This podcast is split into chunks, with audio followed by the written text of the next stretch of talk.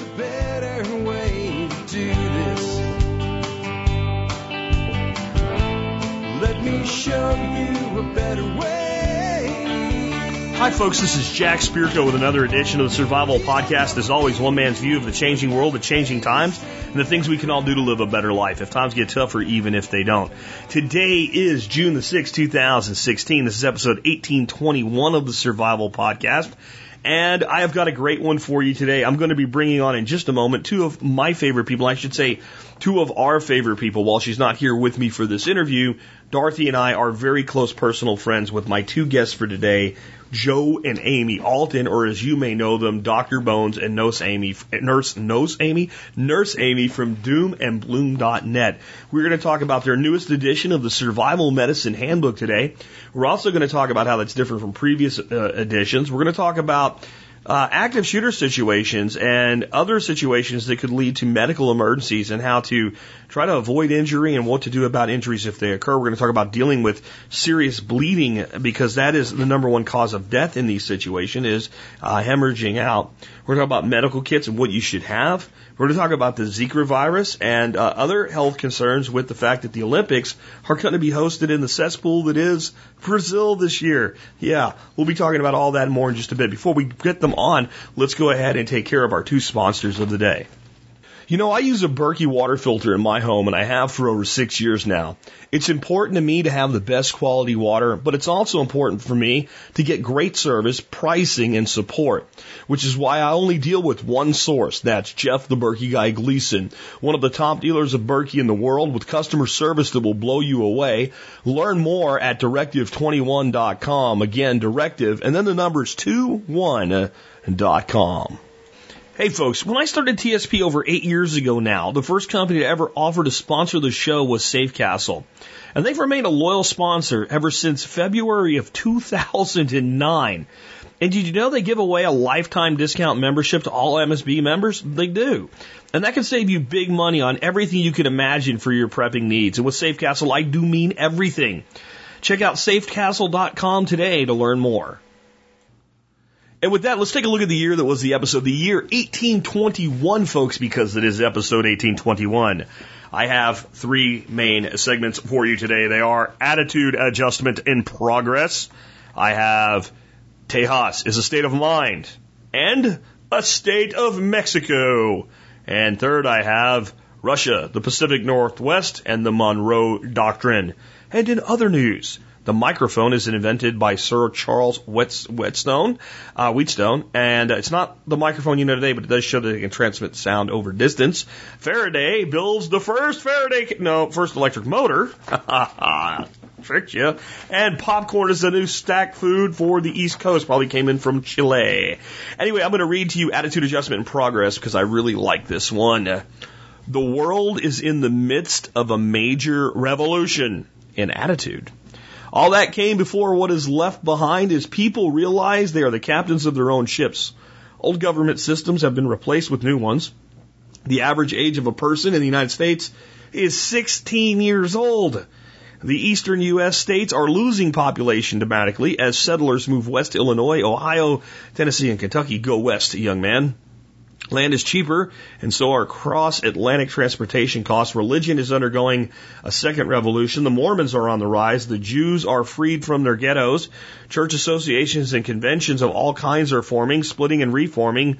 Electromagnetism is discovered. The Ice Age theory is proposed. People who are 20 years old at the end of the Napoleonic Wars in 1815 will not even recognize their world by 1830. I can't give you the full context of the times in these brief segments, but something fundamental in the way people think, especially young people, is changing. Quote, Go west, young man, go west. There is health in the country and room away from our crowds of idlers and imbeciles. End quote. Horace Greeley's advice to jo- Josiah Grinnell in 1833. Um, I don't know that I see, need to say much more about this other than the attitude that's changing is indeed that people are beginning to understand that they are in charge of their own lives. And if you want me to sum up what's wrong with America in the developed world today, as we've become so comfortable in other people running our lives for us, we have forgotten that we are indeed in charge of our own lives. And do you know what happens to a ship When the captain refuses to be a captain, it goes adrift and it ends up wherever the tides and the currents take it. That's where we're headed. Think about that and hold on to it. Because when I talk about today's song of the day at the end of today's show, that's all going to come back to you in a way you've never expected. And with that, I want to say it's time to get into the main topic of today's show. And Joe and Amy, guys, welcome back to the Survival Podcast. Hey, thanks, Jack, for inviting us Glad once to be again. here. Yeah. Glad to be here, man. Glad to have you guys on. You guys are probably better known to the audience than most people that I have on as guests because you're on the expert council and all, but I'd still like to do the same thing I do with everybody and have both you individually kind of tell your backgrounds, you know, like the one to two minute version, you know, like, cause I know Amy will go like an hour, right? Oh, so, yeah.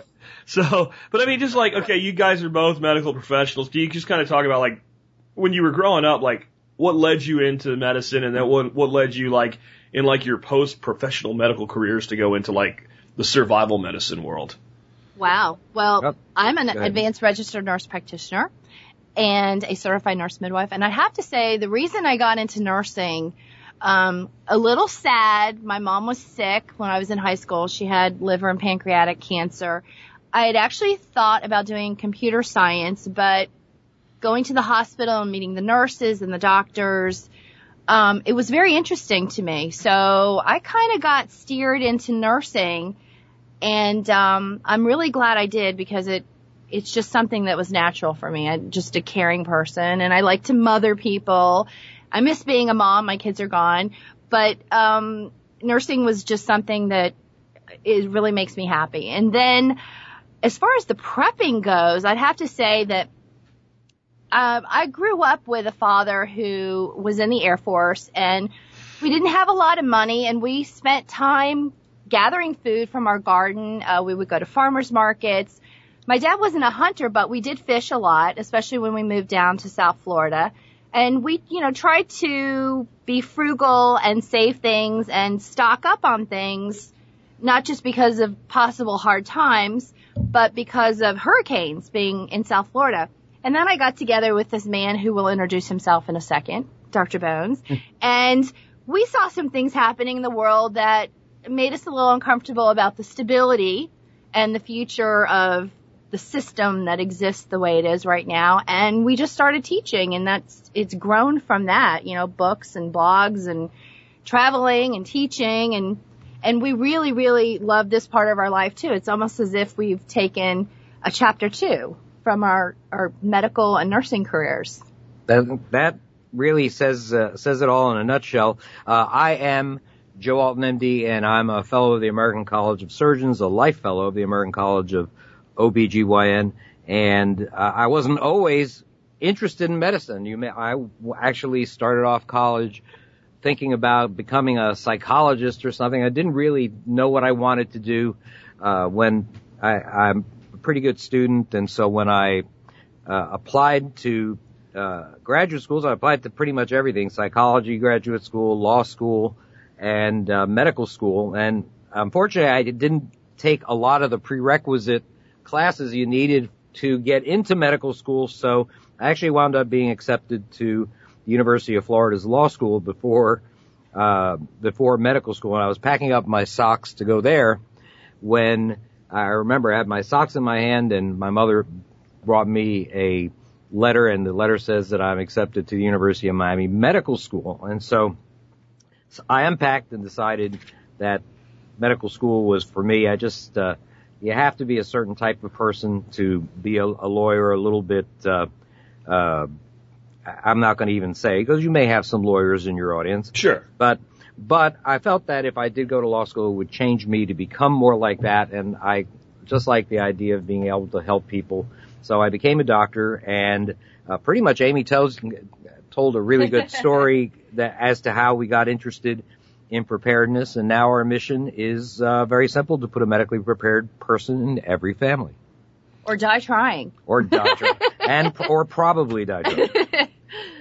Very cool, guys. So I'm glad to have you guys uh, on on the air with me again. Um, you guys uh, are the author of the Survival Medicine Handbook, which has done very very well on Amazon. Can you talk a little bit about what got you to write that book and what that book's really all about.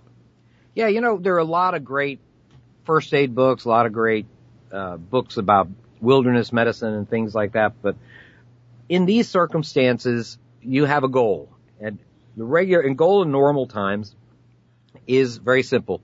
You come across somebody that's injured or ill, and you want to stabilize them and send them to the hospital, send them to the next highest medical resource. Well, there are circumstances where that's not possible. In Hurricane Katrina, a lot of medical personnel just weren't able to get to people, for example, because of flooding. There are a lot of circumstances where you might be out in the wilderness and there is just not going to be anyone coming anytime soon to get you. And so since help is not on the way all the time, I realized there wasn't really a book that was willing to discuss what to do, at least not from a doctor, uh, discuss what to do when you're in that type of situation. So every page of our book assumes that there are no doctors, no hospitals, something has happened that has taken that away from you, maybe even for the long term. And so we wrote strategies for over 150 different things that you might encounter as the medically responsible person and what you can do in situations where you've got limited supplies and you are the end of the line when it comes to whether that person lives or dies. So you you guys just came out with a new addition to that book, and like I said, the oh the, the, the previous edition has done very very well. Um, I have a copy of the new edition. I'll confess that I haven't had time to really dig into it yet. I do know that it is sitting on my uh, countertop, and if I happen to not be able to get to my handgun, and somebody tries to break in the house, I can probably beat them down while the dogs eat them with it because it's a pretty thick book. But I'll what, say What's been added to it? What's new? What's different about the new edition? Why why should someone that already has the old one consider getting the new one? What have you? Well, you know, the last edition was pretty much perfect for the for the era that it was. I'm talking about it like it was ancient ancient history. It was only two, 2013 that right. it was printed, uh, published, but in 2016 there are a lot of things that have happened since the last book was put out. I mean, we now have the constant possibility of active shooter events, of, of bombings, well, throughout the world. It, it has actually, in the last few days, been a daily event. Uh, not so much obviously in the United States, but we're getting quite a few of these events occurring that uh, are basically from people that are just wanting to do us harm or people that are because maybe the state of the economy, things like that, are just unable to uh, sort of make it and they become disgruntled and so you wind up having people like active shooters like the Boston Marathon bombers. You have all sorts of things like that. And so I wanted to make sure I addressed active shooter events and went in much more detail with regards to hemorrhagic wounds, bullet wounds, knife wounds, uh, blast injuries, things that you're going to be, you're seeing now or, or you're more at risk for now than you were before. Plus, what's happened since 2013. We've had lots of crazy viruses that have either caused epidemics elsewhere or have made it across the Atlantic and are causing trouble here. Uh, I wrote uh, in 2014 uh, the Ebola Survival Handbook, which I think is one of your favorite books, if I remember correctly, in which in which I actually cured the Ebola epidemic by publishing the book. Because, and, and I, I told you this story before, Jack, but what happened was, is when those two nurses in, uh, over in your neck of the woods got infected, I said to myself, my lord, I must write a book about Ebola to save people. And so I spent. Hold, hold on right there, just, just a second. The following is a TSP bullshit alert. Please continue. I wrote, and, and so I spent probably six weeks, day and night, writing this book. And the second that it was published, believe it or not, it actually hit the top 100 books of all books on Amazon, became a New York Times bestseller for exactly three days. And then you never heard about Ebola again. So clearly I cured the Ebola epidemic and now I have actually struck preemptively by writing the Zika virus handbook and hopefully there won't be any issues with Ebola in the United States because I've written this book and because it's out there, I believe that it has this incredible suppressive effect upon viral outbreaks. and so, so that's that's one of our latest books, the, the Zika virus handbook. Uh, of course, the third edition. Now 700 pages, man. 700 pages And we went of through information. every single page. Right, and every single previous chapter that we wrote, and we still write about, you know, food poisoning or biological warfare, respiratory infections, we either revamped completely or it has been adjusted in some way to reflect current thinking in an austere setting for a remote location, for situations where you know, an ambulance just is not heading in your direction. Or if your cell phone's not working. This was ha- this happened to us when we were driving in Oregon along the coast. There were areas where we just had no cell phone service and there was no one to be seen. There weren't any cars or people. If something would have happened to us, we would have been in a survival situation. So it doesn't take a collapse of the world or a, a huge natural disaster for you to just be up, you know what's creek without a paddle. Right. We also wanted to add a bunch of natural stuff like uh, we already had talked about essential oils and a lot of natural remedies whenever we could for any any particular topic, but we added a lot more about herbal teas and the things, in other words, that you might be able to grow in a situation where they're just not making pharmaceuticals anymore, or whether you, or if you would like to avoid using them. Now, you know, I don't claim to be an herbalist, but we give you as many options as possible. Of course, we advance uh, Within, within the confines of a 700 page book. book, right? we expanded uh, our antibiotic section, including uh, some additional antibiotics you can find in veterinary form. And the bleeding section is Oh, yes. much more extensive. Right, yeah, I Again, mentioned that. going back to what Joe was talking about with the active shooters, we saw a real need to be even more detailed and e- explain to people exactly the steps that you need to be taking as a civilian to help stop bleeding. There is actually a government sponsored program called Stop the Bleed. And their primary goal, the entire goal, is to teach everyone the steps to stop bleeding, including the application of not only one tourniquet, but if that one tourniquet's not working, to place a second tourniquet just above it. So, you know, this whole idea of, oh, you can't use a tourniquet, don't use a tourniquet, it's bad, it's bad, it has completely gone 180 degrees. And now they're trying to get people teaching programs, uh, telling everyone, they're, they're talking Right, to the new- doctors and nurses and firefighters and policemen and, and teaching the community that this is a good thing and not to be afraid to do this, that they've shown that it saves lives. Right. Current t- uh, tactical combat casualty care guidelines tell you to use a tourniquet in any severe bleed. Consider it as a first thing to do. Right. And so we we discuss that in great detail. We Now, tell do you you have all- one, pl- one place where you would never use a tur- tourniquet ever? the neck On your neck. I was to say a bleed of the head. Hold on. I'll stop it. Well, you only do that if that's the bad guy. yeah, that's right. We don't use a tourniquet for that. We use a, a device called a garrote.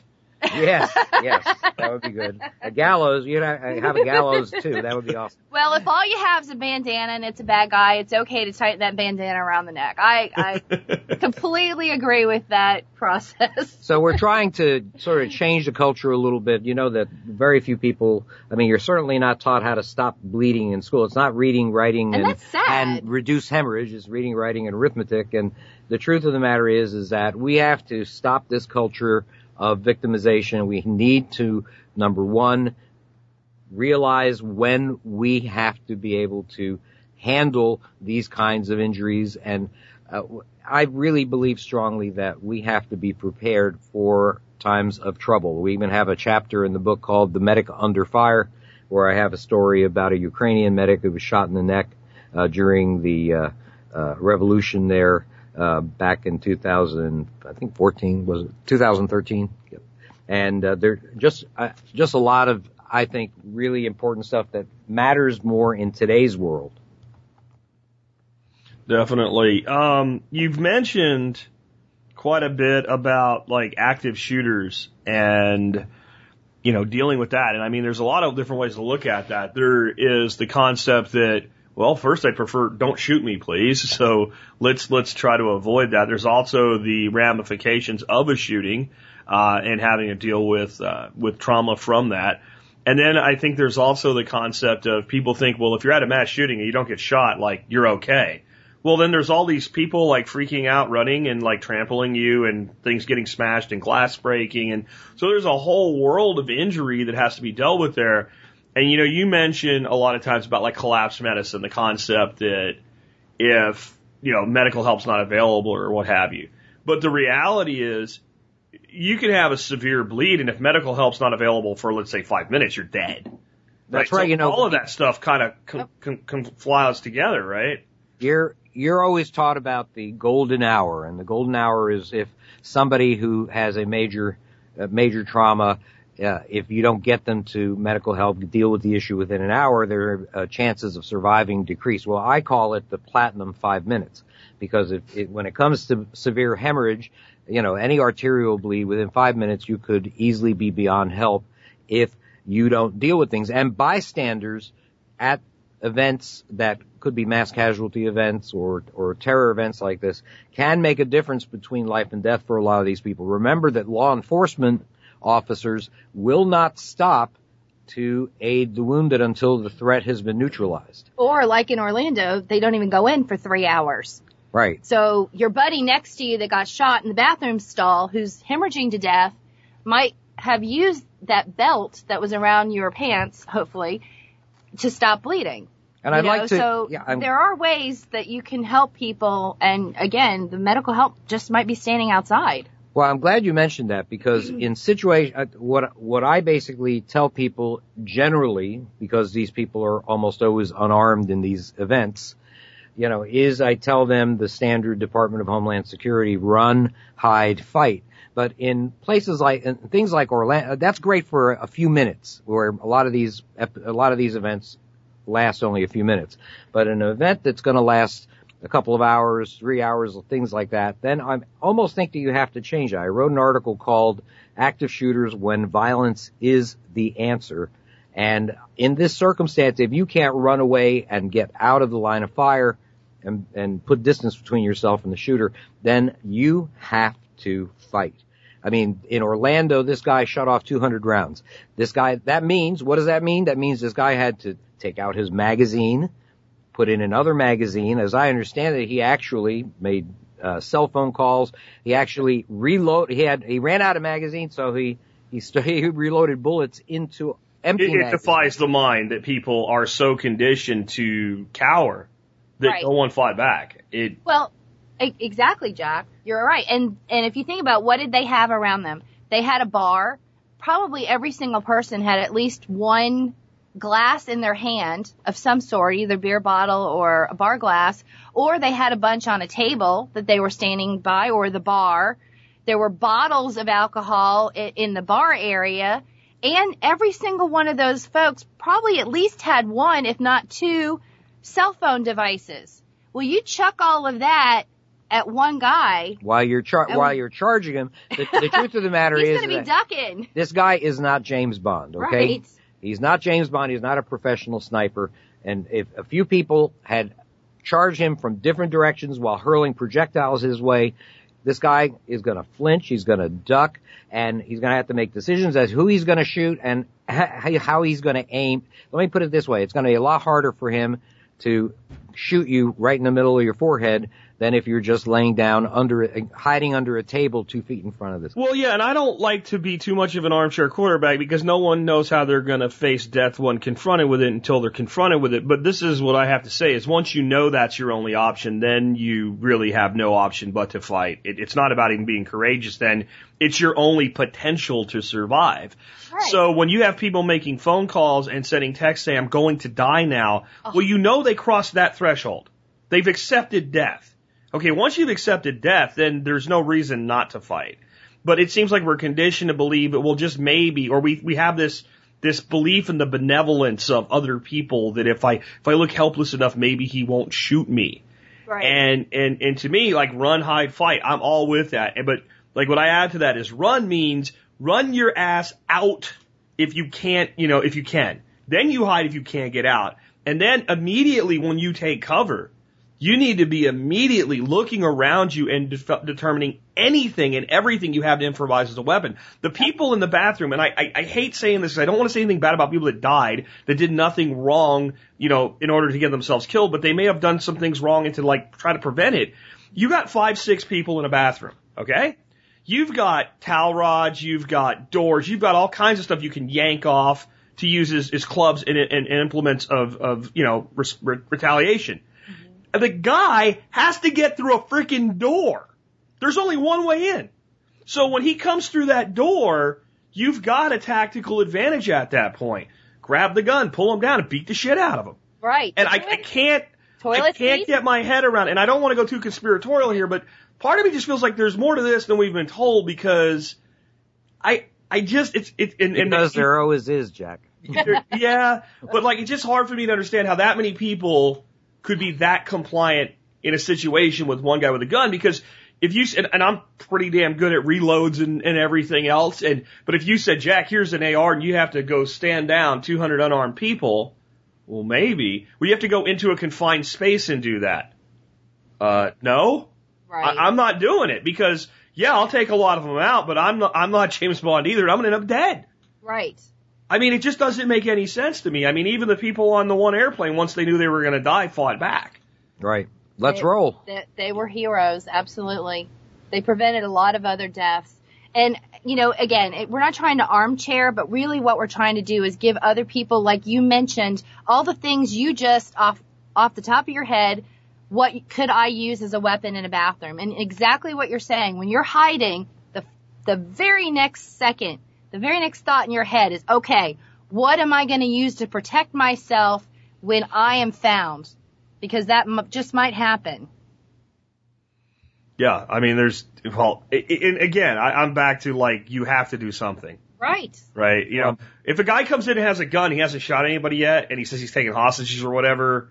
You know, you look for a way out or whatever, and maybe that guy can be negotiated. Once the the trigger's pulled one time, right? You have to, you know, at all times you have to assume he's going to kill somebody, but at that point, there's any shred of doubt in the back of your brain has got to be gone. And, you know, I mean, the other side of that is there should have been armed people in there. I know they said that we had an armed guard, but like, okay, so I hire you, Bones, and you're going to be the armed guard. and, and we put like, you, you know, like armed guard on your hat, right? So that we know that you're the armed guard. And I walk in there with an AR. What do you think I'm going to do? Right. Double Target, tap. Target number one. Joe first. Target number one. They should have they should have these guys like air marshals, like in, mixed in the crowd, not looking like an off-duty cop. You know, for That's example. a good point. Don't put those T-shirts that say security on them. I know it's some status symbol when you're in a bar that have a have a T-shirt that says security on it, but you really are put, putting a big bullseye on you. So let me just say something to you know your members of the audience that you know aren't armed, for for example, and wind up in situations. Maybe they work in a place where there's just a, a big crowd, or maybe they go to a mall, to the mall a lot, or uh, they they have a large church. Uh, who who knows what. You have to remember that these events may occur now anytime, anywhere. They can occur in the middle of the day. They can occur at two in the morning, like they did at this club. They there is no place that they can't possibly occur. So be situationally aware anytime you're in a place where there's a crowd. Is there somebody that's nervous around you? Is there somebody maybe dressed too warm for the weather? I know there are going to be bombings in the United States before before very long. So uh, so keep an eye on that. If people are constantly looking at the security cameras, look at that. And for God's sake, don't walk around with your hoodie up and just staring into your smartphone, you know, occasionally, you know, walking into a wall. That is like the anti-strategy. That guarantees you are a soft target. So know where the nearest exits are. Look around you. If you hear something that sounds like gunfire, don't assume it's fireworks or, or uh, a tire blowing out or something like that. Just get out of the area without hesitation. If at through those exits that you've been mentally marking, just it it requires a little bit of a change of mindset. And it's uh, I'm sorry that you know we have to think about it this way, but it's the way it's got to be. I was always thinking that way. My dad raised us to always be situationally aware, to to know where to run to, where to go, who to talk to. I mean, I just grew up this way, and unfortunately, a lot of people are not being raised this way. Well, and I think it has to be everywhere. Like, I, I get even crap from my wife sometimes because when we go into a restaurant or something and sit down, I'm always casing the place. And I don't think it's obvious to anybody who doesn't know me that that's what I'm doing, but she knows I'm doing it. And, you know, what, what got me though is like, so we went to, uh, a symphony, uh, last Christmas that she wanted to go to, and we sat in one of like the high balcony boxes and all. And it's like, that's when it sunk in for her. Cause she's like, if something happened right now, we're in a bad situation. And I'm like, yeah, but you wanted to see the symphony and sometimes you're not. But I'm also like, I can hit anybody from here. Yeah. I was like, I was like, from here, if anybody starts, like, there's only a few of us up in this balcony, so this would not be a good place to come to, to start shooting us. So, other than they would have the same tactical advantage, but if anybody starts popping off there, I, I, I, I gotta rest. I mean, you know, but, but it was like, okay, that made sense to her that like, okay, this is actually a confined space. And I'm like, that's how I feel all the time. If I have my back to a doorway, then I don't know what's coming in there, and I'm going to be the one that's going to respond first, you know, out of out of the two of us. So I, you know, I insist that my back is not to the doorway, that I always can see what's coming in, I always know where the exits are, and I think it's important for people to do this, like with their kids too. Like when you're at a mall, if you're walking around a mall, you need to be observing every exit, and you need to be aware of things like most stores have an exit in the back of the store, right? And you need because like if you have your kids with you, it's a totally different situation. Sure. Because your priority has to be to get your kids to safety. Absolutely. Yeah, no kid left behind. It takes on a different meaning there. Now speaking speaking of kids, you know, I I'm back to this. You know, we got to teach kids how to deal do basic first aid. I mean, a lot of these uh, shootings have occurred in schools, things like that. Teachers should have like medical kits at their desks. I predict that in the future there are going to be medical kits that are going to be on the wall right next to the fire extinguisher, right next to the, the defibrillator that they have on walls nowadays. Well, they should Yeah. be anyway. If there was never a school shooting ever again, that should still be the case. Now, Amy, you put together, uh, uh, I want to talk about your first aid bleeding kit, which is specifically meant for this purpose. This is exactly why I and put we have, it together. Right, and we've got, uh, I a got couple, tired- right, we I got, got- go ahead.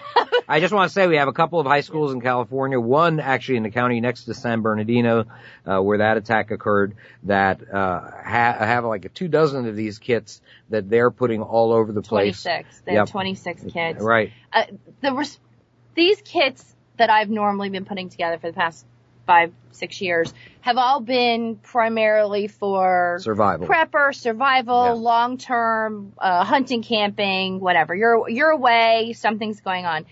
I, I saw a need for a, a bleeding kit that anyone, whether you speak English or not, whether you're 10 years old or 85 years old, whether you've ever even put on a band-aid, that you could open this kit and actually use it, which means everything had to be user friendly. So I went through tons and tons of, of different items, checking out different brands. Uh, how are the instructions? Is it really simple to use if you've never touched it before? And I put together a first aid bleeding kit is the name of it. Bleeding control kit.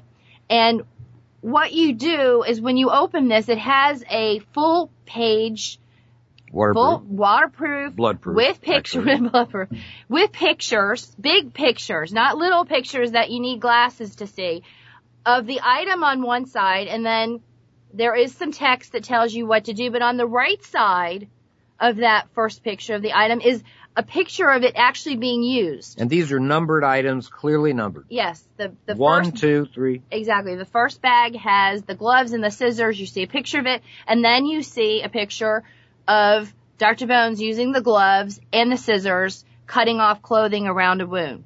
You you don't even have to read what's going on. Right. In other words, what it looks like when you're doing it right. Exactly. And number two is the picture of the, the compressed gauze.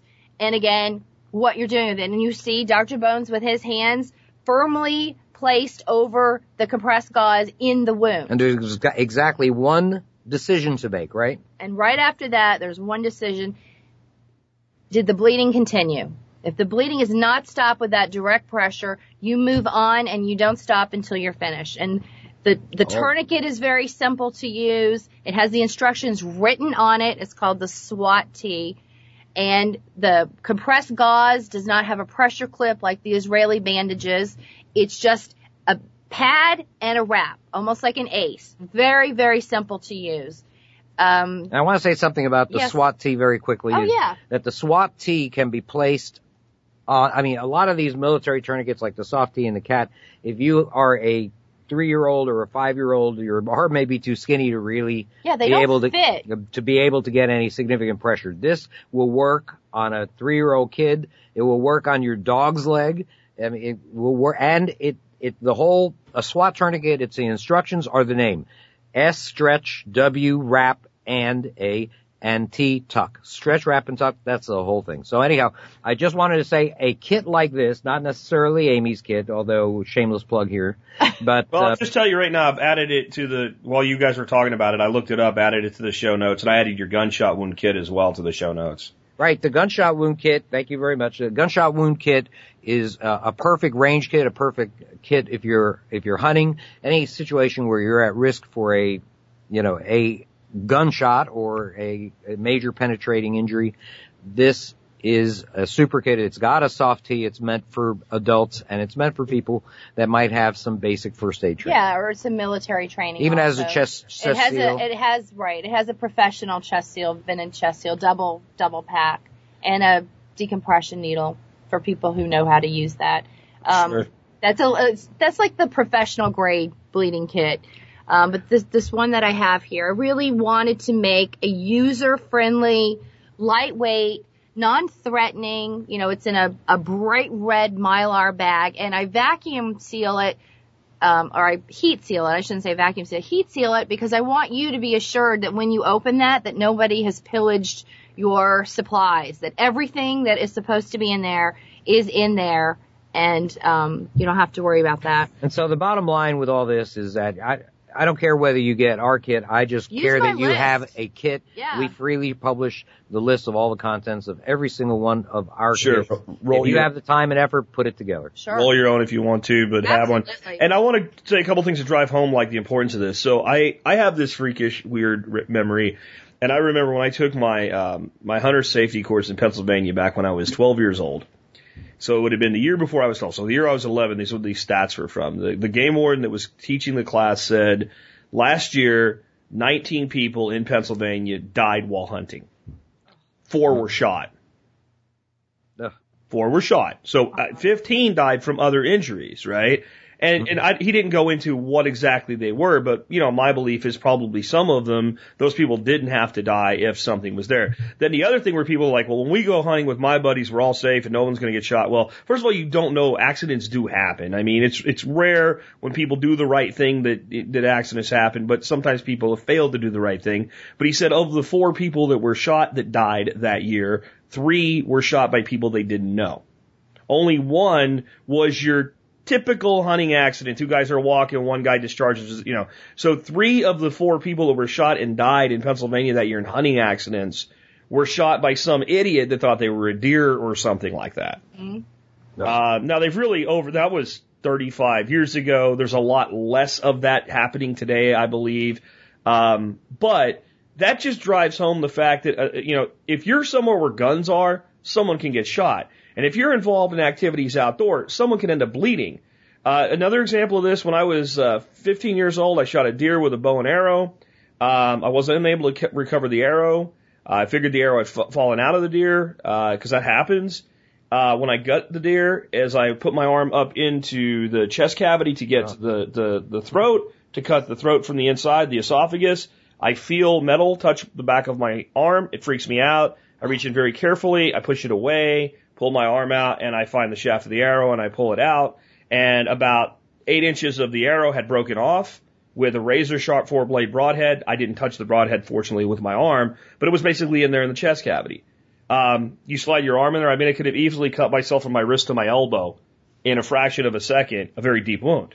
Oh yeah. So I learned not to do that, but that's just another example of like these things like bleeding and stuff like that. I would have, I would have preferred not to cut myself and I got lucky I didn't, but you know, they didn't have Celox back then. Um, but that would have been a custom ordered time for it because I was like four miles from the road. I did have somebody with me, but we were still four miles from the, the nearest road. Right. And, and that would, that's it, that would have been a very bad bleed. Not to Oh, mention yeah. deer blood. That's exactly where where the stuff that we write about, the stuff that we teach, comes in handy. These are circumstances where even in normal times, you know, the the ambulance is just not going to be able to get to you quickly enough to make a difference if it's a significant enough injury.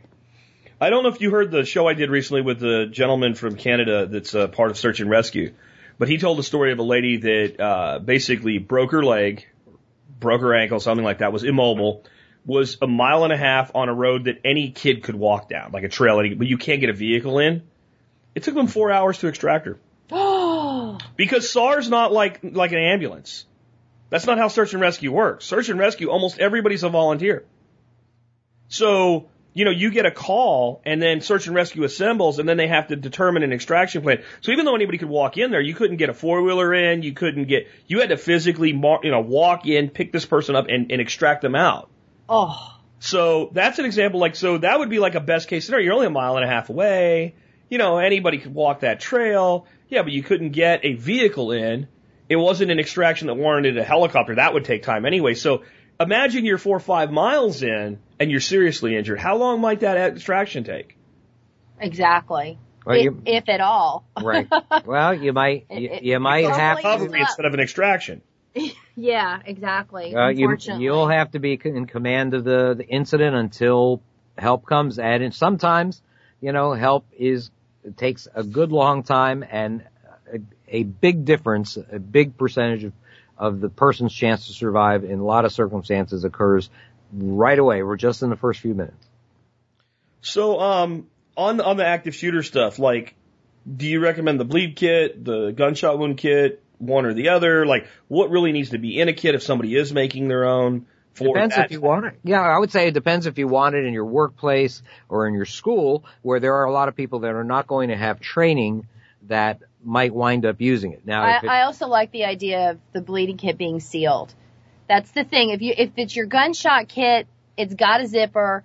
Keep that in your own possession I because gotcha. you know that if anyone has touched it, because it's been under your right, under your supervision. good point. Once you've got a bleeding kit that's in a desk or, uh, you know, anywhere that could be publicly accessed, you're not sure if somebody's taken something out. So that's why I really like the heat seal, the bleeding, and plus it's bright red.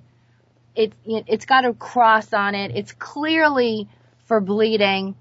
Um, it's easy to open, and so if you're you're in a public place, a work environment, a school environment, um, it it doesn't look threatening. The thing with the gunshot kit is, you know, it's got scissors on the outside. It has your clamps on the outside. It has paracord on the outside. A lot of the colors are military. I have OD green and you know woodland camo. Um, but the bleeding kit doesn't look threatening. It looks like something you could, you know, you could use. It's Right. not scary, and I don't want the bleeding kit to look scary. I want people to feel like, okay, this is going to help me, and I can do this. I want to give them confidence that it's user friendly. And so what? So what do you want to put in a bleeding kit? Um, you need some sort of gloves. It, that would be the best scenario if you could have gloves if they're nitrile, so they don't form an allergy or cause an allergy on someone. You want to have some sort of gauze, and it can be any kind. It can be roller gauze, it can be compressed gauze. Um, anything will do. Even in a pinch, a t-shirt, a sock, any kind of material, a towel, something that you can put between your hands and the person who's bleeding and hemorrhaging. So have some form of gauze. The next thing you would want would be some sort of tourniquet. If you have to makeshift a tourniquet, bandanas work. You want to make sure that they're at least an inch and a half. I know some people say an inch, but I'd like to go with the inch and a half wide because you don't want to actually cut through the skin. So you're not going to use things like a telephone cord. You're not going to use a shoelace. Uh, you're not, you don't want something skinny. You want something thick. So the, the great thing is a belt. So all these men that have stopped wearing belts, put your belts back on, folks. Put your belt on and pull up your pants. Pull your pants up, put your belt on. Nurse Amy says you have to. Now, here's a survival reason to pull your pants up. Okay?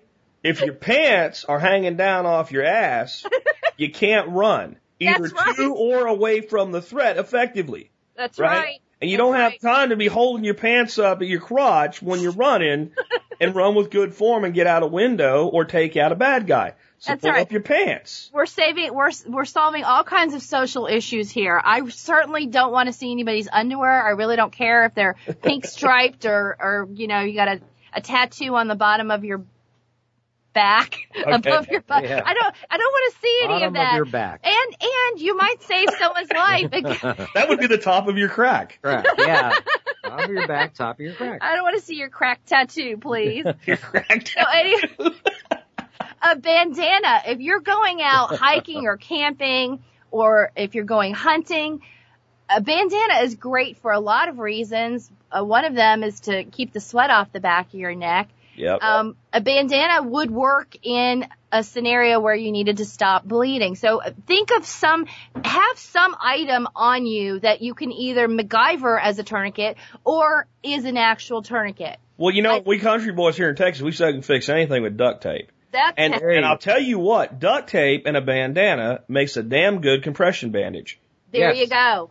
There now, you now go. put the, the, the, the, you know, I mean, guess if you're gonna, die, person's gonna bleed out and die, you do whatever you can as fast as you can, but if you have any time at all, obviously put the duct tape on the bandana, not the skin. Uh, but, you know, I mean, right. in, in the end, you've got a, a good bond, a, a controlled amount of compression, fits anything. Uh, Dave Canterbury was at a, a seminar I taught at with him and he had an axe that he kept a, a roll of duct tape around like a, like a boy's axe, a half hand axe. Yeah. And, uh, a, uh, he had bandanas and somebody asked him about his first aid kit. He said, it's right there. It's the bandanas and it's the, it's the duct tape. And if you need more than that, you need a helicopter. Right. And he did it for some humor, but there is some truth in it. Like is. most pla- most wounds, if they can be helped with a bandage, could be helped with duct tape and a bandana.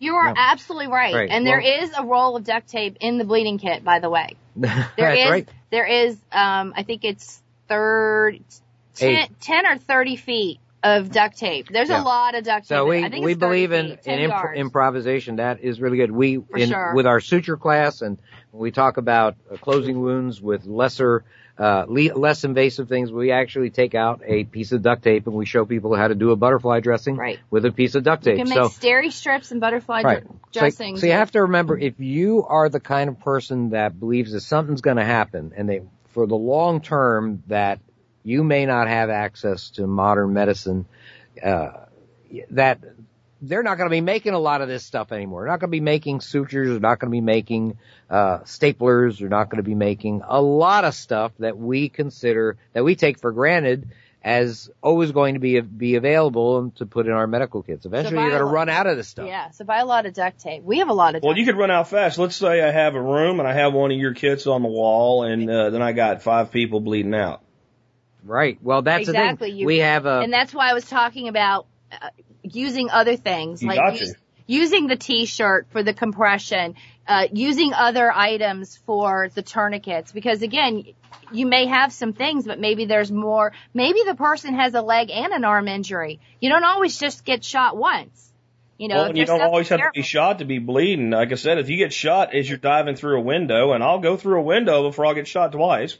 Right. Um, you know, that glass cuts you. I was in a car wreck when I was in my teens and glass will cut you good. Uh, Oh, yeah. You're surprised at how much you bleed. Uh, my, in my case, I wasn't bleeding that much, but the, you know, the little tiny glass cuts.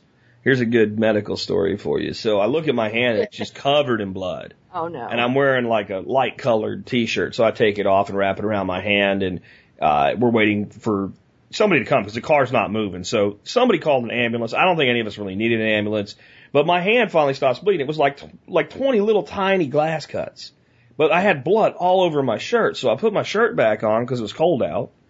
And, uh, the ambulance finally gets there and they're like, you need to sit down. And I'm like, I'm fine. They're like, no, sir, no, sir, you need to sit down. Like, and they're starting to get real authoritative them. I'm like, oh.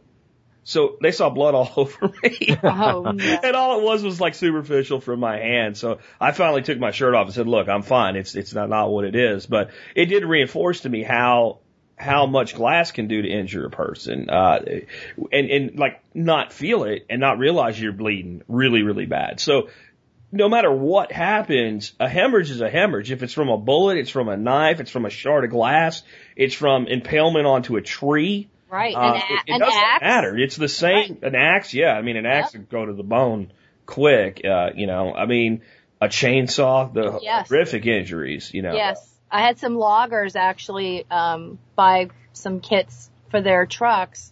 They're like, we are out in the middle of nowhere. We don't even know how long it would take an ambulance to get to us. Plus, they're not right by their trucks. you know, they're, it's not like they're right next to their truck. So they carry some kits out there into the woods with them. Um, I haven't heard that they've had to use them, knock on wood. And that's what I always tell people. I hope you never have to use this.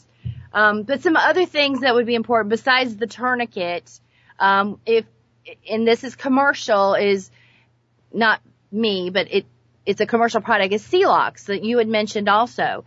Um, you know, it is just proven that, that Celox will stop arterial bleeding. And if you don't believe me, go on YouTube and look up Celox and watch a pig get cut and hemorrhage. Oh, I've got a story about that. Yeah. Well, one of the guys that follows our, our blog is is a purchasing purchasing agent for the Navy in Hampton, Virginia, and he he gets to do a lot of fun stuff, and so he decided to truss truss up a pig, hang in other words, hang it by its legs. He shot it with uh, a handgun in its femoral artery, got it start it started a great deal of bleeding, took out the C, some locks. put it in there, applied pressure, and the bleeding stopped. That same thing would happen with uh, just about any blood clotting agent. But then what he did is he shot the other leg and uh, severed the uh, uh, artery there, the femoral artery there. So he took the first Celox dressing used Right. and he put it in the second wound, And applied pressure, stopped the bleeding without the first bleeding uh, starting Right. up. Also, remember that Celox will work in people that are on blood thinners, which uh, QuikClot won't. And That's one of my biggest things. The why, the reason I put Celox in my my kids, and why we have Celox all over our house, and when we travel, we, always have Celox on the airplane with us, uh, just in case. But Celox works outside of the clotting mechanism in your body. So there are people who take aspirin. There are people who take a lot of ibuprofen. There are people who drink a lot of alcohol that thins your blood and will bleed a little bit faster.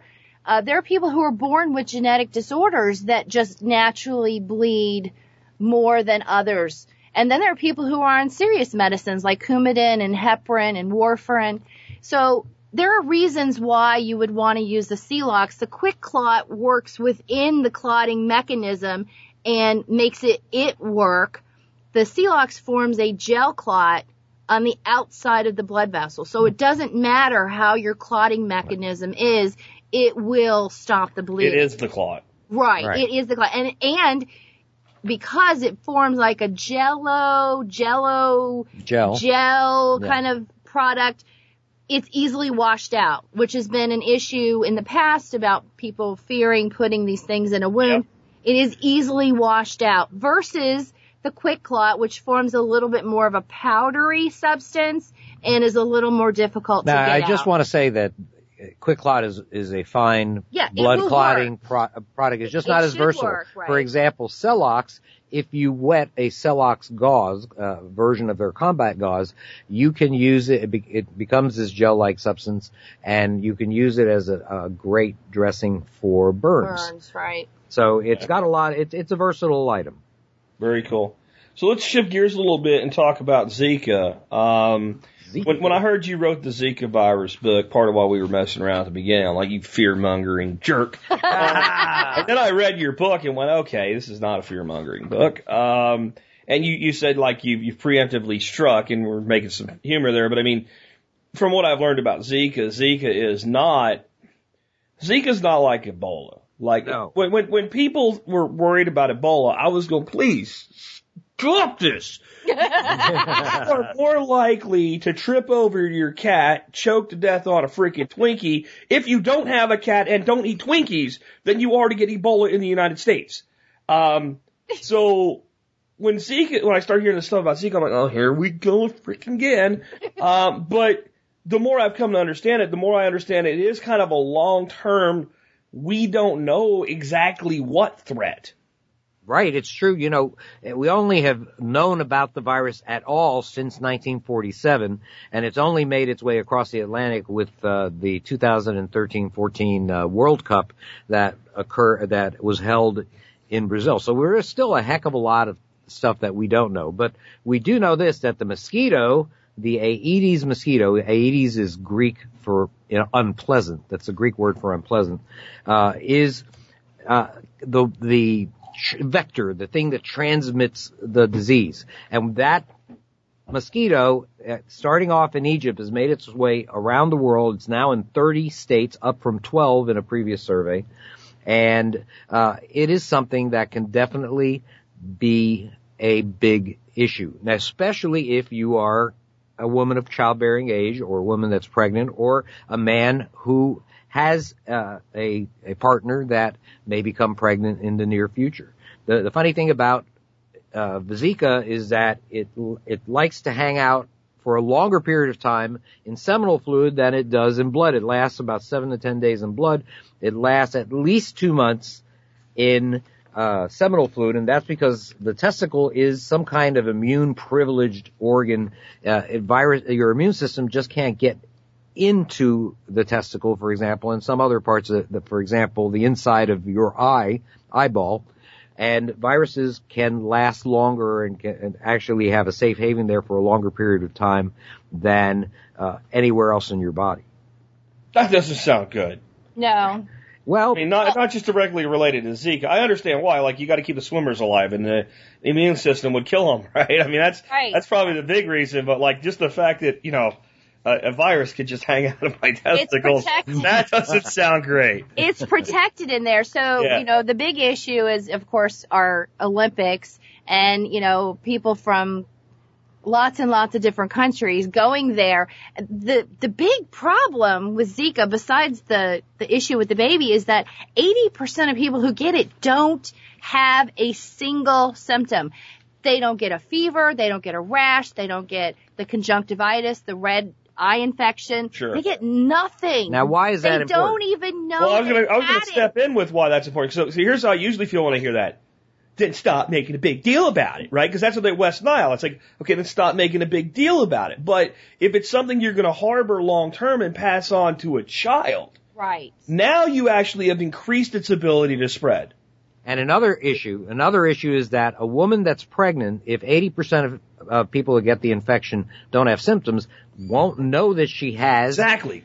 And uh, uh, you know when she'll find out? She'll find out when somebody tells her, you know, your ultrasound shows your baby's head isn't growing. Right. But let's wait another six weeks and do a follow up and see if it's actually grown. And then of course by then they're in their middle third trimester and they're being told, hey, gee, by the way, you've got a baby that is going to have severe brain problems and, you know, is never going to do this and it's never going to do that and, and it's just a horrible. And we have horrible nothing we can really do about it. I mean, that's that's the thing. I've seen pictures of what these children look like when they're born, and you go, of course they have brain problems. Their brain is not, their head isn't fully developed, therefore their Yeah. brain can't possibly be. No. Yet many times the rest of their body is perfectly fine, so they'll live a reasonable lifespan, and that means, a- and the ca- calculations show that each one of these kids is going to cost about 10 million bucks over the course of its lifetime. Imagine a country, a poor country like Brazil, having to deal with thousands of kids that each are going to cost 10 million bucks. So we talked about this last time, uh, but have you learned anything new, or can you expand on it at all?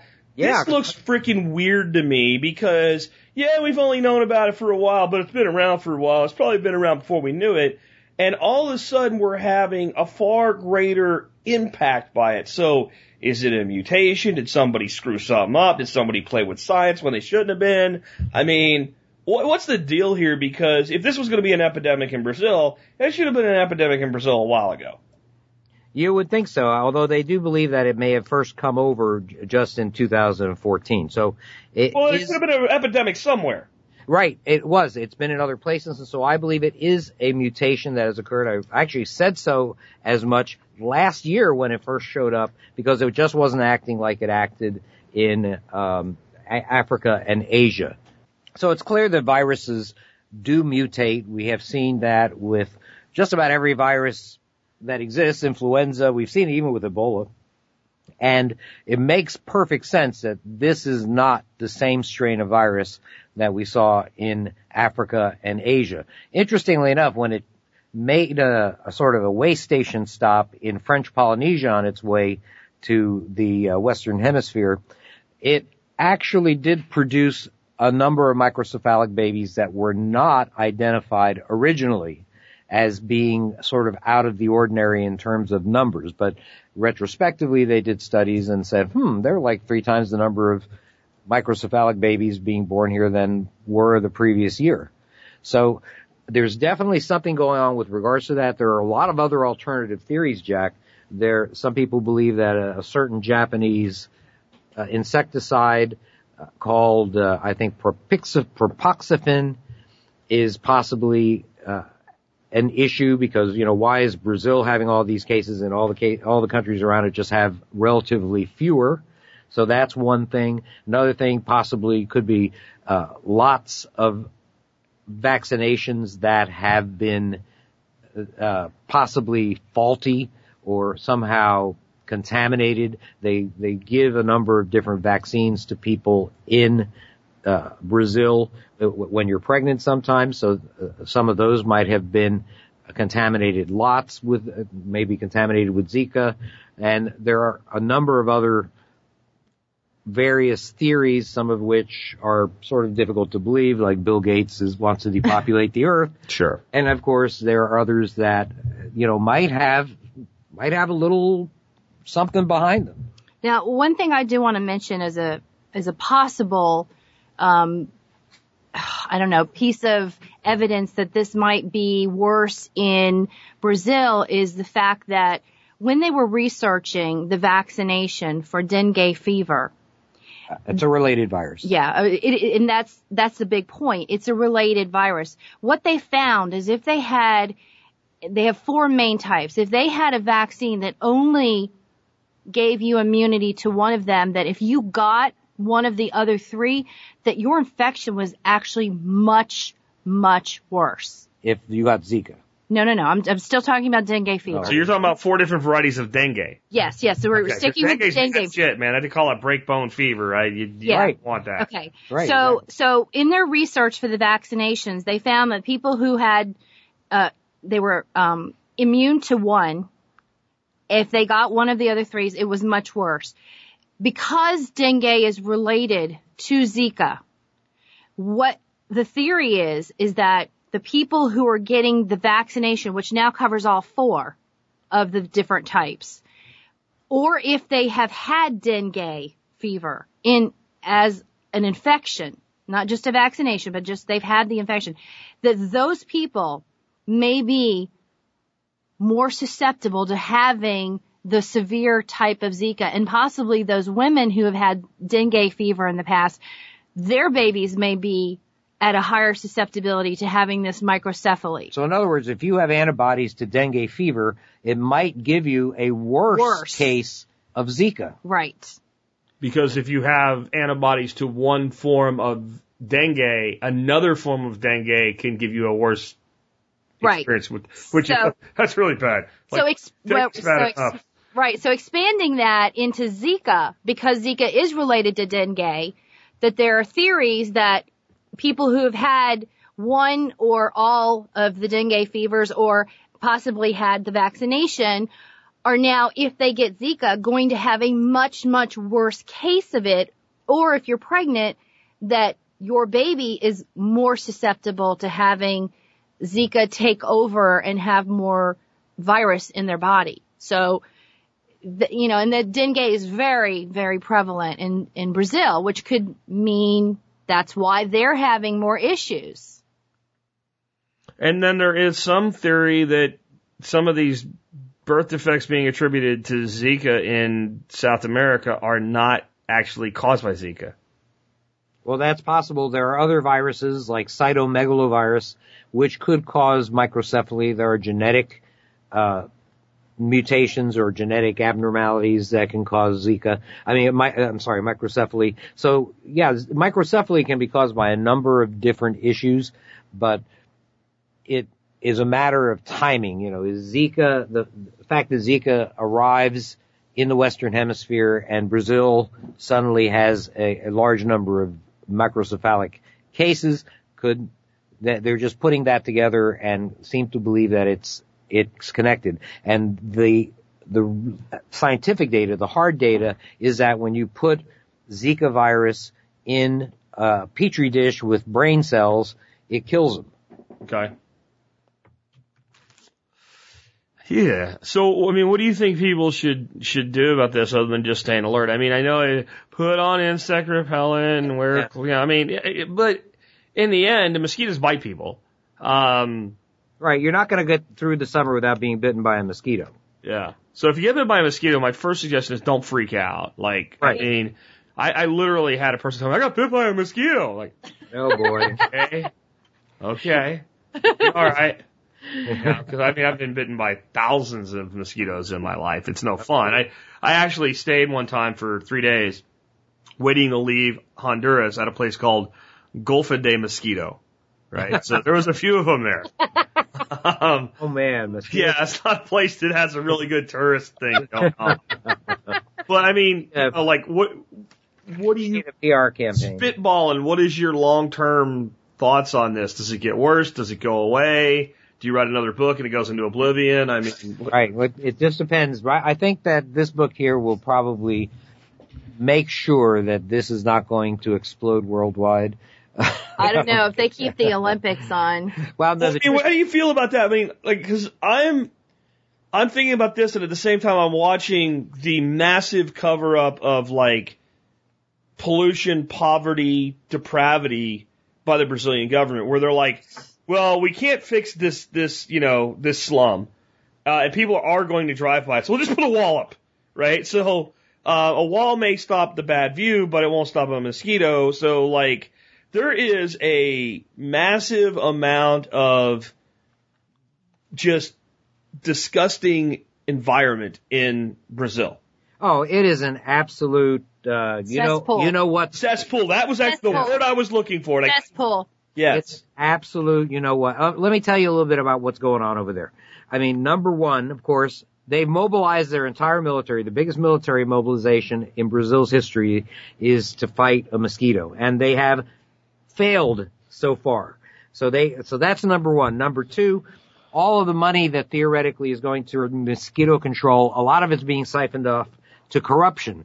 Number one, the president has been, has been impeached. Half of Congress in Brazil is under uh, investigation for corruption scandals. So the place is politically a mess and the money that's supposed to go to all these slums to get rid of standing water and to kill mosquitoes, uh, a lot of these poor uh, slum residents, they, they haven't seen any action whatsoever. I mean, the whole country is in recession. Their, their economy is built on oil and, And oil, you know what oil prices, well, and drugs. and oil prices, well, I, uh, not officially, oil, oil prices, Our economy's built on drugs. yes.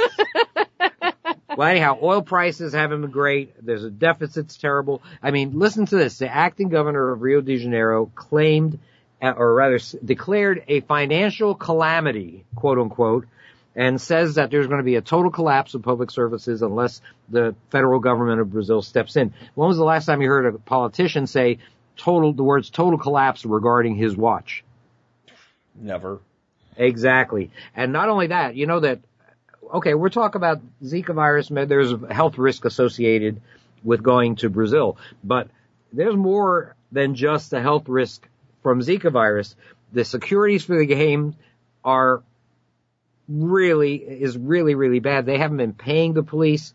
The, uh, a group of police went out to the airport to greet tourists with a Oh, sign that said, said- welcome to hell. Yes. The police aren't going to be able to protect you. Huh. I mean, the, And it said anyone who, let's see, anyone who visits is not safe.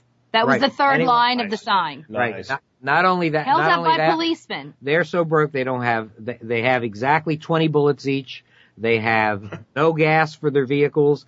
They, they go door to door asking for donations of toilet paper. This is what the cops are having to do over there. Uh, Rio doesn't have its infrastructure together. The main metro line is going to take people to the Olympic Stadium. Hasn't been completed. It is, The it's a mess. bicycle bridge collapsed. That's right. Uh, some of the infrastructure, five of the engineering firms uh, that put together the infrastructure for the games are under investigation for for giving kickbacks to politicians. Um, The I water? I've got more. Oh, right. The, there's a super bug, uh, uh, a particularly bad version of E. coli that uh, the raw sewage is dumping into the water for the sailing venue. Body parts have washed up on the beach. Volleyball, uh, volleyball We're talking about venue. ocean here, not a lake. The ocean. That's Yeah. right. Has a And- superbug. And if you need one more really bad omen, the Olympic mascot's a jaguar, and they brought one from the local zoo for a torch lighting ceremony, and they shot and killed it when it got a little rambunctious. So, Wow. bingo. I'm thinking of on top of all this. If you Yeah. and I, Joe, decide we're going to go fishing and we go down to Brazil, we go bopping around there, there's a good chance that someone will grab both of us, cut off our ears, send it to Dorothy and Amy, and say, send us all your money. Right? Exactly. That's a common freaking thing.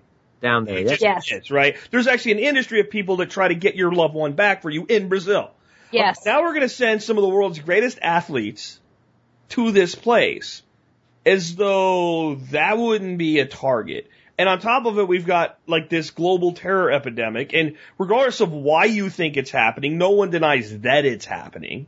So you've got a world stage, you've got all these, these, uh, these athletes who aren't wealthy, but to the common kidnapper, they, they must be wealthy. They're at the Olympic, Olympics. You know, they're known, they're world, you know, national heroes and things like that. They can be, and then you've got a terrorist threat, and then you've got a Zika virus, and then you've got a cesspool for an ocean, uh, a bicycle bridge that falls down, slums being covered up with walls. This seems like a really bad idea. A really bad idea is What a, is the sound? is that you? Don't worry about it. What the hell's Keep going talking. I'm Okay. hanging up. It was not him. It was somebody else trying to call. Oh, right. All right. Keep Okay. going. Well, let's, it all comes down to this, okay? Why do you want to send a half a million tourists from 170 countries, 10,000 of the best athletes in the world to ground zero of a major epidemic in a country that's in chaos? Be- Because the same reason we want to elect Hillary Clinton. Because it's their turn. All right, it's their turn to, to have the Olympics. It's her turn to, to be a dictator and, It's uh, time for, it's time for a South American country, and it's their turn. Why, why are you so racist, Joe? I can't be racist. I'm a, his, I'm Hispanic. You're the whitest Hispanic dude I know. I know, right? he likes white bread. With Castilian. No, he likes white bread with bologna and mayonnaise. Okay. Yeah. Oh my God. You're I'm whiter than me, and I'm Ukrainian. But So- go ahead. No, I was I was just going to redirect my husband to, to answer that question you had a, a few minutes ago about what he thinks the future of Zika is going to bring the United Oh. States. Well, I think if they're We just going to little be, there'll be a few clusters in, uh, cases in states like, uh, Texas, Florida, that have warm weather, uh, some metropolitan Where areas. you live. Yeah, right. but, also, interestingly enough, one of the top two or three is going to be New York City too, where there are tons of, number one, tons of mosquitoes, and number two, tons of people from the Caribbean. There are a lot of Puerto, there's a big Puerto Rican community, big Cuban community over there, and of course, uh, Puerto Rico right now is in, also in the middle of a raging epidemic of Zika. There are at least 2,000 cases of Zika in Puerto Rico. There are about a thousand cases uh, in people that have traveled uh, a thousand cases of U.S. citizens from the Continental 48 that have traveled from the epidemic zone with Zika. And remember, these numbers are are all just the people that know it. So if it's 80% people don't know it, that means the numbers are actually five times as high. Yeah, I mean that's one of the things that like is actually scary about this thing. Like if you get Ebola, you you, know you got Ebola, right? No one gets Ebola and doesn't have any symptoms. If you get dengue fever, yeah, I, I've been in South and Central America. You know you got dengue fever. You get cholera, yeah, you get this little little symptom that'll tell you you got cholera, right? but uh, but you you can get this and not know it. And unlike West Nile, where okay you got it, you didn't know it, maybe you could spread it, but who gives a damn if you don't know it? Uh, this could, could be then passed on. So like old guys like us, right? We don't care. We're not making any more names, but for the young people, it's it's it's a scary thing. I mean, every parent, you know, when they have a baby that that is, you know, by sonogram is going to be perfectly normal, still has that worry. Uh, so this could be a maybe a bigger worry than a problem, but still a big problem. We have to realize that having a child that is truly disabled is an incredible strain on a family and causes all sorts of long-term uh, dysfunction and causes long-term suffering, not just for the the poor child involved, but for everyone whole in that family. And right. and and indeed, you know, if you if you're in a, if you're and you're if you're in a country where there's they don't have two nickels to rub together, I mean, you really can't even take care of kids like that. Yeah, definitely. And the, the, the cost if you have, oh, I don't know, 20,000 kids born this way. Well, they're uh, Ten million they're, times twenty they're thousand. estimating 10 million a, a child. I mean, So that would be, uh, $200 billion. a lot of zeros. A lot. Let's Yeah. just say a lot of zeros. Oh, it's horrible. That's, uh, that's a problem globally too. I mean, even if it's not here, just that, that kind of a drain on any economy, as we know, we're more and more a global economy. So anyway, we've kind of got off track there a little bit, but, uh, you got this last question for me, Bones, that I'm supposed to ask you. I have no looked at this and thought I'm going to rewrite this question a little bit. So, uh, my version of this question is: How did a guy that looks like you get a woman that looks like Amy?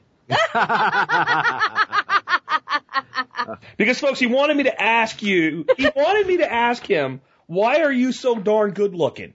oh, that's hilarious.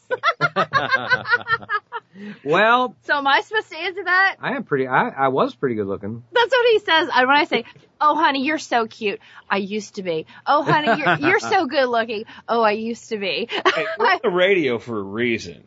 Uh, yes, very true. Yes. You can't. You don't know how true that is. That really is. I have a radio voice and a radio face. Uh, yes, yes, you do, Jack. Well, all I can say it was Uh, to answer your question, Jack. Uh, all I can say is unlucky in cards, lucky in love. Aw. Cool. well, guys, how can uh, the folks find out more about you? You guys have a podcast, you have your book, you have your site, you have all your cool stuff, your articles. All right. Well, we got uh, our we? Our website at doomandbloom.net. It's got more than 800 articles on medical preparedness, uh, natural disasters, man-made disasters, epidemics, what have you. All We've- free stuff. That's right. We've got uh, a YouTube channel called Dr. Bones Nurse Amy. Lots of good information there. We have uh, Facebook pages. We have a great survival medicine group if you would like to be with a lot of other people that know about or and are interested in survival medicine. It's called Survival Medicine, Dr. Bones Nurse Amy. That's on Facebook. Our other our other pages there are Doom and Bloom and Dr. Bones Nurse Amy Show. Uh, speaking of show, we have two podcasts: uh, the Survival Medicine Hour, long-standing podcast about survival medicine. Our newest podcast is a current events and politics show called American Survival Radio. You'll find Survival Medicine Hour on blogtalkradio.com. You'll find American Survival Radio at americansurvivalradio.com. And what else? Twitter. Twitter. At yes. Prepper Show. Please follow us on Twitter at Prepper Show. You'll hear us uh, opine on the events of the day. And what else can I? We have other stuff. We have a store. Oh, we have we have a store where you'll find an entire line of medical kits. You'll find an entire line of medical kits on our store at store.doomandbloom.net. Make sure you fill your holes, the fill your holes, fill the, the holes in your medical supplies. Blooper. That's a blooper reel. We don't do And- bloopers here. Where, where that rolls through. Uh, okay, well that's good. That's fine. And- oh, and we have a video cast the first and third Wednesday of each month with the nice folks at aroundthecabin.com. If you want to see oh us God. physically make fools of ourselves, you can watch us doing that. Yeah, because it's live. there. Oh my goodness. Well, guys, I've enjoyed it as always. And with that, thanks for being with us today on the Survival Podcast. All right, Thanks, Jack. All right, those guys are great, man. Uh, if you can't tell, we are actually very close personal friends with uh, Joe and Amy. Dorothy and I are, and that's why we have a lot of fun together. And you know, I, I let it come through on the air because I think it's it's it's kind of cool that you know we're willing to share that with you guys in the audience. Not every show has to be a hundred percent. Uh, what's the word? Professional, right? We can actually just have some fun once in a while, and they are great to hang out with. If you ever get an opportunity to go meet them, please do. Um, they're just great people. Anyway, with that, uh, I had a good time with them today, but let's uh, wrap the show up. If you like this show and the work that I do, the best way you can support me and the Survival Podcast as a whole is to go to thesurvivalpodcast.com, click on members, and join the MSB. If you feel like this show's worth 20 cents an episode, join the MSB. It's $50 a month or $5, or $50 a month. I'm sorry, $50 a year or $5 a month, your choice. And uh, you can support the show at that. You pay less if you pay by the year. And uh, you will get your money back. I got discounts to you, including all the stuff that Joe and Amy sell right there. I mean, could pay for a year's membership along with a couple of their medical kits. Uh, but I get discounts to, for you guys for over 60 vendors. I have a bunch of videos on there that are available nowhere else. Uh, I have a lot of information off the public domain that it's in there and for uh, for members as well. That's kind of put aside for you guys. And uh, I have just every episode of the show ever produced uh, on zip files you can easily download. And how about $200 worth of ebooks that you can download and keep forever on day one as an incentive to get you join the MSB? Please consider joining. It is how we pay the bills around here. The other way we've been paying the bills lately, and this is great, and it's so simple, is if you just go to tspaz.com, T-S-P-A-Z, for the Survival Podcast Amazon, you will magically appear at Amazon as though you typed in Amazon, except you'll see the TSP Amazon, uh, Amazon item of the day. And if you're not interested in it, just don't buy it. Just search for your stuff, do your Amazon shopping, and when you shop on Amazon, you'll support TSP. It's as easy as it could be. If you like the show and like listening to us, and you're going to buy something on Amazon anyway, just please consider going through our link. Our item of the day today is the Gerber EAB. It stands for Exchange Blade, the Gerber EAB Light. And uh, that is one of my favorite little pieces of EDC or everyday carry. And there's a write up on the blog that will explain why. But I'm telling you what, guys, this is one. Pick up a few of these, give them to friends. I'll tell you what I love about the Gerber EAB. I'm somewhere, somebody's gonna open a box. Do you have a knife? I pull out my EAB. It looks like a little money clip. I open it up and there's a razor blade in there, and I cut their box open, and they go, "What was that? That was cool." I go, "Oh, it's my Gerber EAB." They go, "What's EAB?" I say, "Exchange blade." Show them how it works. I go, "Tell you what, I'll give this to you." If you promise to carry it so that you'll have it and you'll be prepared. And they always say, well, yeah, I'll carry it if you give it to me. And I give it to them. You know why? They cost eight bucks. Eight bucks with free shipping. You know, for gifts, you know, when you get to Christmas time, stocking stuffers, all that stuff. Just a great little piece of everyday carry. And you'll find that you won't be gumming up and messing up and dulling your really expensive knives. But yet, if you want to see the write up on this, and this is a product, those of you that are long term listeners know I've been recommending this product for like six years. It is just a great product and a great product to give away and share the, meth- the message of preparedness with. Uh, makes a great gift as well. Anyway, um, the other thing I want to remind you about, of course, you can support the entire community by considering doing business with the TSP community itself by going to tspbiz.com. That'll be our business directory. Today's uh, supporter of the business directory is uh, Fluid Depiction. Fluid Depiction is your source for contracted remote IT support and web design. You can check them out at fluiddepiction.com. Of course, there'll be a link in today's show notes. And remember, you can always get to the business directory when you're at the survival podcast just by clicking on the business directory tab at the top. To have your business featured in the directory for as little as five bucks, consider joining the business directory. Just go there and you can sign up and set your business up on our directory and reach over 150,000 people on the radio not every day like our traditional sponsors, but you know, about a couple, three times a year, you'll get on the air and be mentioned, and you'll be in the directory for people to find you. It is the place to, fi- to find people to do business with and to be found inside the TSP community. And with that, let's talk about our song of the day at the end of today. Today's song is by Jimmy Buffett. I've played a lot of stuff for you guys by Jimmy Buffett, and every once in a while I get emails from people go, I've listened to Jimmy Buffett my whole life. I didn't know that song.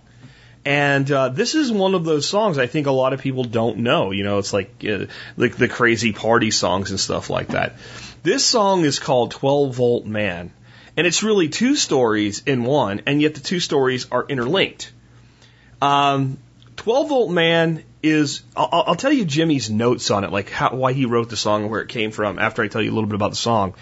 But the, the first half is really about him not being good at things not being good in school, never got a grip on penmanship, you know, seldom found the trick to arithmetic. So wasn't good at math, wasn't good at writing. But if you ask for some palm trees or tales from the South Seas, I'll make sparks fly around your head. In other words, what I was good at is telling stories through music. Another line in the song is I never had the clout to knock one out, but hitting was the name of my game. Standing on third as the coaches conferred, so close to my first claim to fame. Just give me the steel sign and I'll make home plate mine and I just might turn some heads. That's not really about baseball, though I'm sure it is about baseball, but that's about the fact that so many of us are out there being judged on what we're, you know, what we're not good at rather than what we're good at. And because of what we're not good at, the people that make the decisions for us decide, well, you're not ready for this. The coaches confer and you're like, well, I can't hit that great, but I did get my ass to third base and I can run my ass off. And if that, that catcher gets in the way with that ball, I will smooth take him out, come across that plate, knock the ball out, and I will score if you give me the chance. And people saying, no, can't have the chance because they write the rules for your life. But if we write the rules for our own lives, then we decide when and under what circumstances that we make that charge for home plate and in what game. Whether it's as a musician or a podcaster or a doctor or a nurse, or whether it's as a, a coach, whether it is actually in sports, whether it's as someone that teaches skills or someone that teaches our children or whatever it is, we make those determinations. But then it turns to this other stanza. It says, Now I know this Joe down in Mexico. He went there to work on his tan. For years he's been plugged into blenders and songs. They call him the 12 volt man. He don't need no charge card. Just give him a die hard and he'll make sparks fly around your head. Now that might not seem to make a lot of sense, but let me tell you Jimmy's actual notes as to why he wrote this song. Michael Nesmith, and the, for those that don't know the Coral Reefer Band, he's a member of Jimmy's band. Michael Nesmith once told me a story about a man he ran to down in Baja, be Mexico for those that don't know, who is the unknown inspiration for this song. During the Baja race, Michael had broken down somewhere near East Jesus and went to a small village to wait for his repair team. He ran into an American, a fisherman, who lived in a small hut with what he called his essentials. He had a collection of my albums, packaged with margarita mix from America, an old Waring blender, and a tape player hooked up to a peculiar power system made out of a Honda generator and a Sears Die Hard battery. It seems he would fish all week, and on Friday night, he and his friends would hook up the blender and the tape player and make margaritas while they sang along to my songs. This ceremony would last until gas for the generator dried up. I got the inspiration to write this when I was in Isla Mujeres, a small island near Cancun, where life had escaped most of the 20th century. The tough part was rhyming die hard, rhyming with die hard. But with a few inspiring margaritas, the words came. This is one of my favorite songs. And that's not one of, it is one of my favorite songs, but Jimmy's, this is one of his favorite songs he's ever written. This is the story of a survivalist. A survivalist thriving off grid, in an undeveloped part of Mexico, and living his life as a fisherman, who built an off grid system with a die-hard battery and an old generator to make margaritas and play music and enjoy his life. Which, as I said, is two stories tied into one. I'm sure there were other things that this unnamed man wasn't good at in life.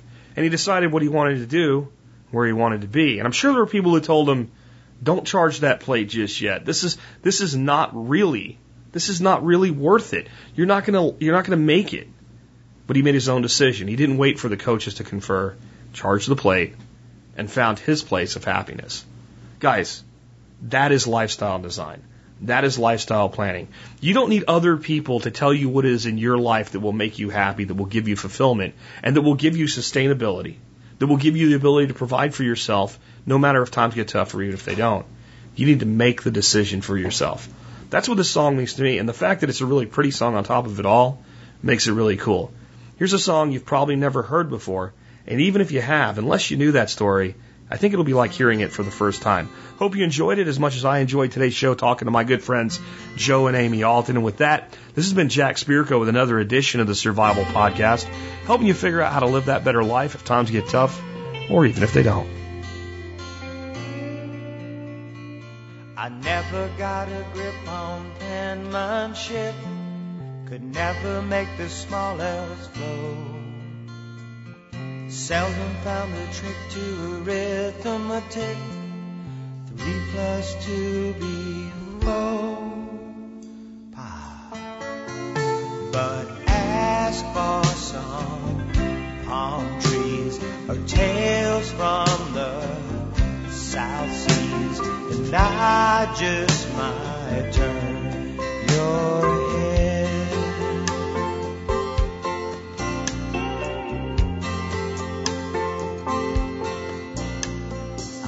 Never had the clout to knock one out, but hitting was the name of my game. Standing on third as the coaches conferred close to my first claim to fame. Just give